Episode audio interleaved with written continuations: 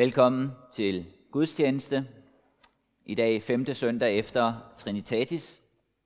Og det, som jeg har sat som øh, tema i dag, er øh, det, det skældsættende. Og der er jo meget, der kan være, og meget forskelligt, der kan være skældsættende i øh, menneskers liv. Meget forskelligt, vi møder, som er med til at forme vores liv, gøre os til dem, vi er, øh, give os det liv, øh, som vi har. Noget, som vi møder i dagens øh, læsninger, det er Guds kaldelse af nogle øh, bestemte personer, Guds kaldelse af Esajas og Guds kaldelse af øh, Peter, apostlen Peter, Jesu møde med, med Peter. Og de begivenheder er jo skældsættende i deres liv. Møde med, med den hellige og en oplevelse af dem selv som syndige og bliver med til at øh, bestemme deres liv. Og grundlæggende set kan man sige, på forskellige måder er det det samme møde, som er vigtigt for os. At vi får et møde med Gud i vores liv, at hans ord øh, møder os og bliver skældsættende i vores, i vores liv, bliver ligesom en linje i vores liv midt i alt det andet, som også er med til at forme vores liv. I dag er det jo øh, en G første søndag øh, i måneden, så det betyder, at vi har en lidt kortere øh, liturgi og kun to øh, tekstlæsninger. Dette hellige evangelium skriver evangelisten Lukas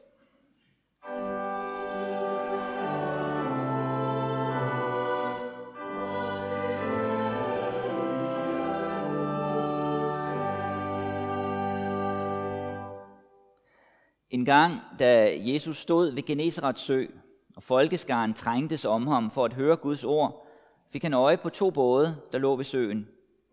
Fiskerne var gået fra dem og var ved at skylle garnene. Så gik han op i en af bådene, den der tilhørte Simon, og bad ham lægge lidt fra land.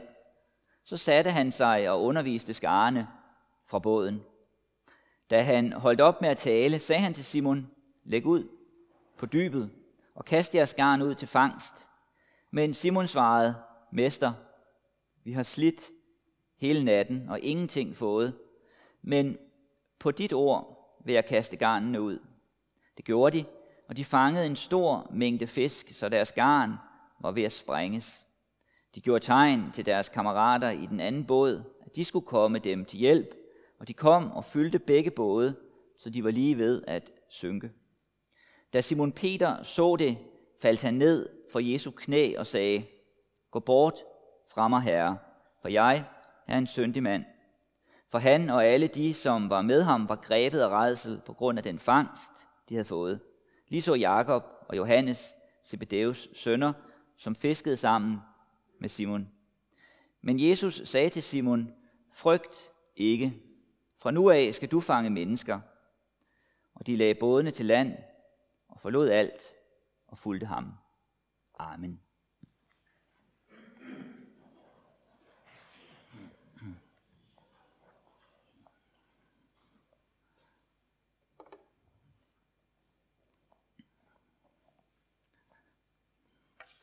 Lad os bede. Tak Gud for livet, du har givet os. Og tak, at du møder mennesker, at du kalder af mennesker. Også selvom vi kan opleve vores egen uværdighed og syndighed. Vi beder så om, at du også vil møde os, og også vil kalde af os, og at du vil fastholde dit kald på trods af os, og på trods af vores liv og vores værdighed. Vi beder om, at du også vil møde os i dag i Emdrup, den her formiddag, at du vil kalde os, at du vil møde os, at vi må møde dit kald og din nåde i vores liv. Amen. Ja, øh, det tema, som jeg sagde i introduktionen, jeg har sat over det øh, i dag, er øh, det skældsættende. Og det kan jo øh, betegne ret meget i menneskers liv, når man ser på menneskers liv, når vi ser på vores eget liv, og når vi ser på andres liv i dag, eller i historien, hvordan det udfolder sig. Øh, liv er ikke ens, de tager forskellige retninger. Mennesker er ikke ens. Det ser vi også i, i Bibelen, at menneskeliv er forskellige og vi ser det i historien. Og så kan vi stille spørgsmålet, hvad er det, der gør det? I udgangspunktet er mennesker jo forskellige, men der er også begivenheder, der rammer os, og som vi reagerer på på forskellige måder, som er former vores liv, gør os til dem, vi er. Noget af det er fælles. Noget af det er så at sige indfældet i det at være menneske. Et, møn, et mønster, som går igen i forskellige kulturer gennem tiderne. Øhm, noget af det er jo fødsel og død, som er skældsættende.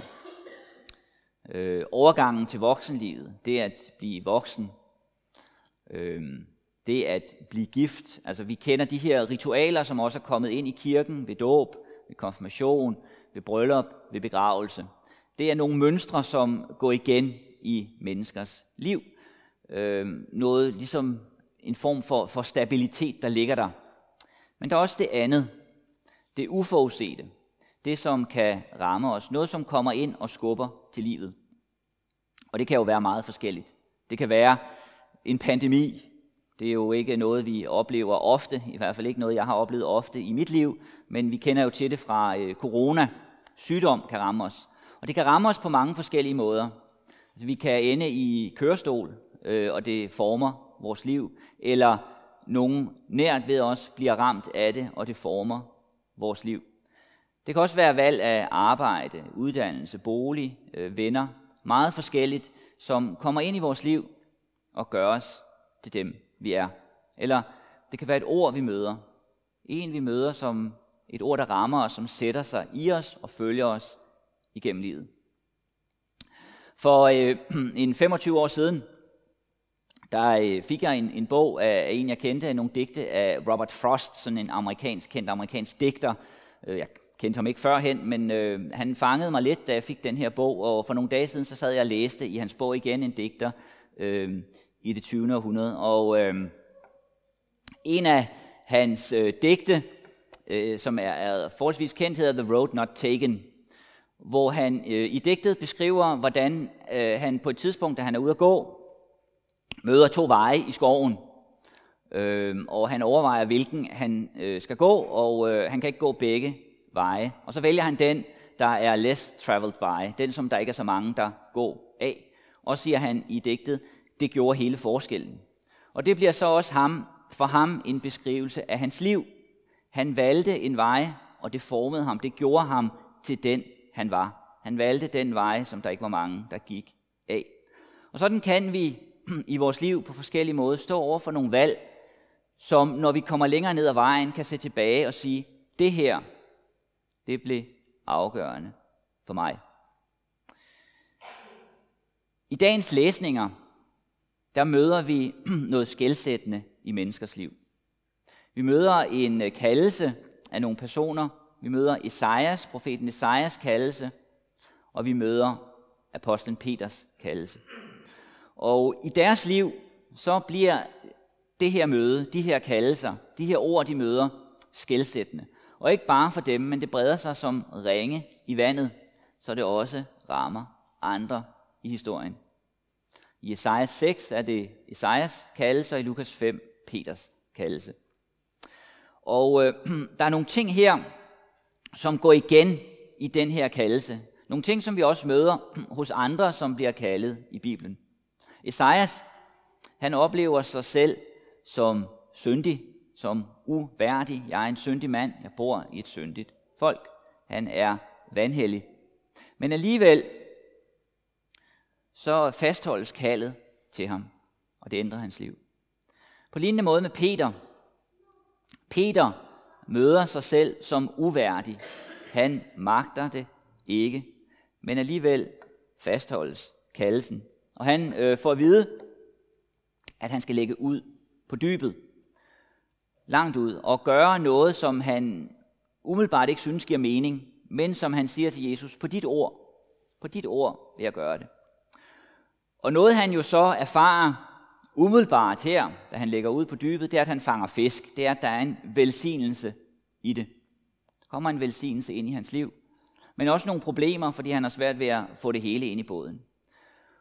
Og det er på en måde også en beskrivelse af hans liv og hans følge af Jesu kald at der ligger en velsignelse i det, men der ligger også kampe gemt der. Og når Peter beskriver sig selv som en, der ikke er værdig, som en, der ikke magter det her, som en syndig øh, mand i mødet med Jesus, så kan man jo sige, at på en måde får han jo ret. når man ser på hans liv, hvordan han følger Jesus, hvordan han senere, når vi kommer til påsken, netop fornægter Jesus og vender tilbage til sit gamle erhverv her som fisker, vender tilbage og bliver fisker. Men alligevel så fastholder Jesus kaldet. Og også senere hen vender han tilbage til ham, opsøger ham igen og fast, fastholder kaldet. Og det, som altså er afgørende her, det er, at det er Gud, der kalder, og det er Gud, der handler. På en måde, så er selve budskabet, i det budskab, øh, de får og går med, både Isaias og Peter, det er eksemplificeret i deres eget møde med Gud, i deres eget møde med Jesus. Fordi det er en oplevelse af Guds dom over deres liv, og en erfaring af Guds nåde i deres liv. Det er også det budskab, de går videre med, som Esajas får at vide, da hans læber bliver rørt af noget kul fra alderet. Nu har dette rørt dine læber, din søn er sonet. Guds dom og Guds tilgivelse står centralt i det budskab, de begge bringer videre. Det, som altså er vigtigt for både Esajas og for Peter, for det de siger, det er, at deres budskab, det de bringer videre, afhænger ikke af dem. Det er ikke betinget af dem, hvor gode de er til det, hvordan de kan udfolde det i deres liv, men det afhænger af Gud, som kalder.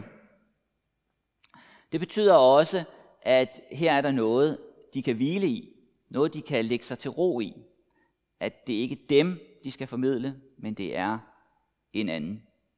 Og nu er det jo sådan for os, at der er ingen af os, der er Esajas eller Peter. Jeg ved ikke, om der er nogle af os, der er, er fiskere. Det tvivler jeg på, men det kunne da godt være. Men det er ikke det, der er afgørende. Vi har hver vores erhverv, hver vores liv lever på hver vores tidspunkt. Men alligevel, så er der et mønster her, som også må gå igen i vores liv. At vi bliver kaldet.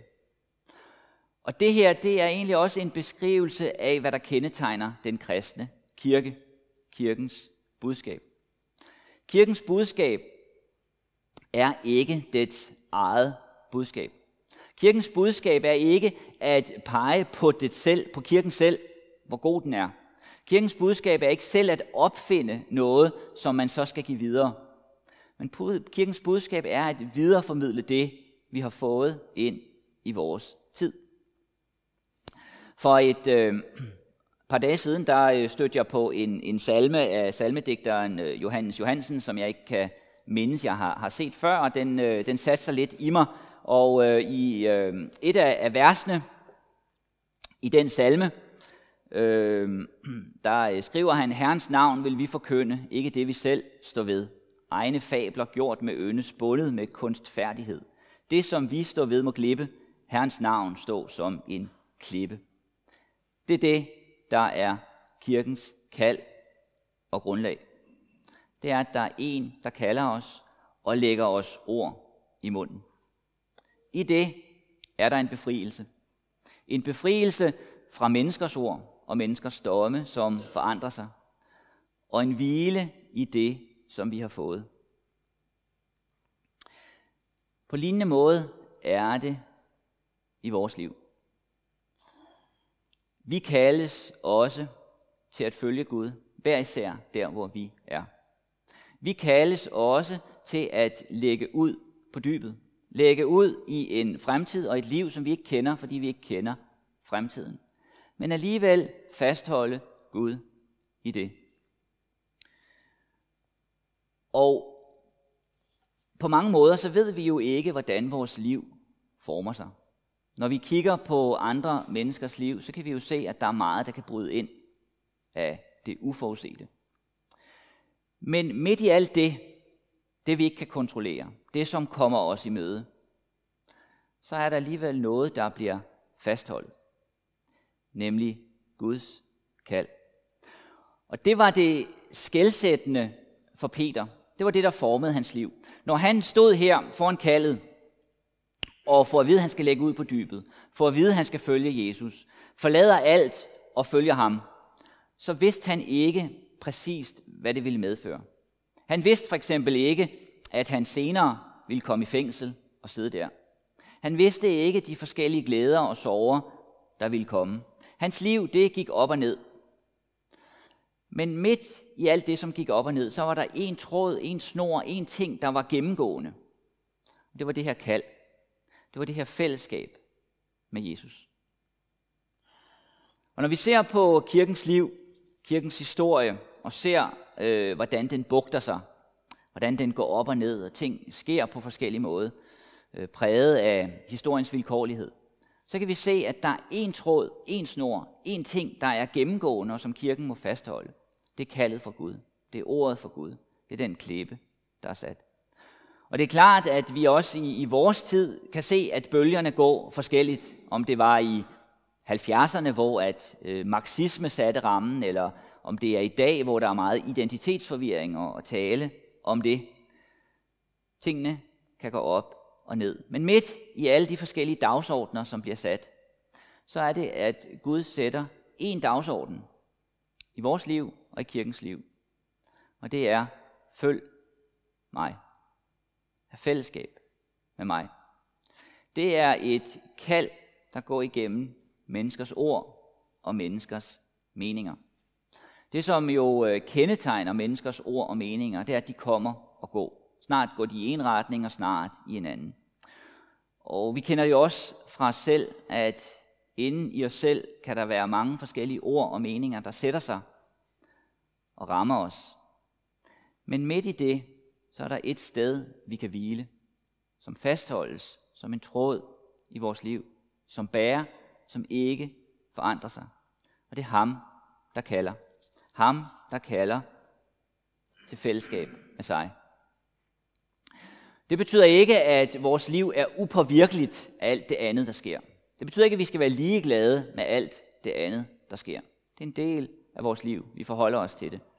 Menneskelivet, det er som et sejlskib ude på havet, og vi rammes af bølger og tidens skiften og vindens blæsen. Det er en del af det at være menneske. Det river i os og i vores liv. Men midt i det, så kan vi sige, at øh, vi har et anker, som holder os fast. Vi har et ord fra Gud.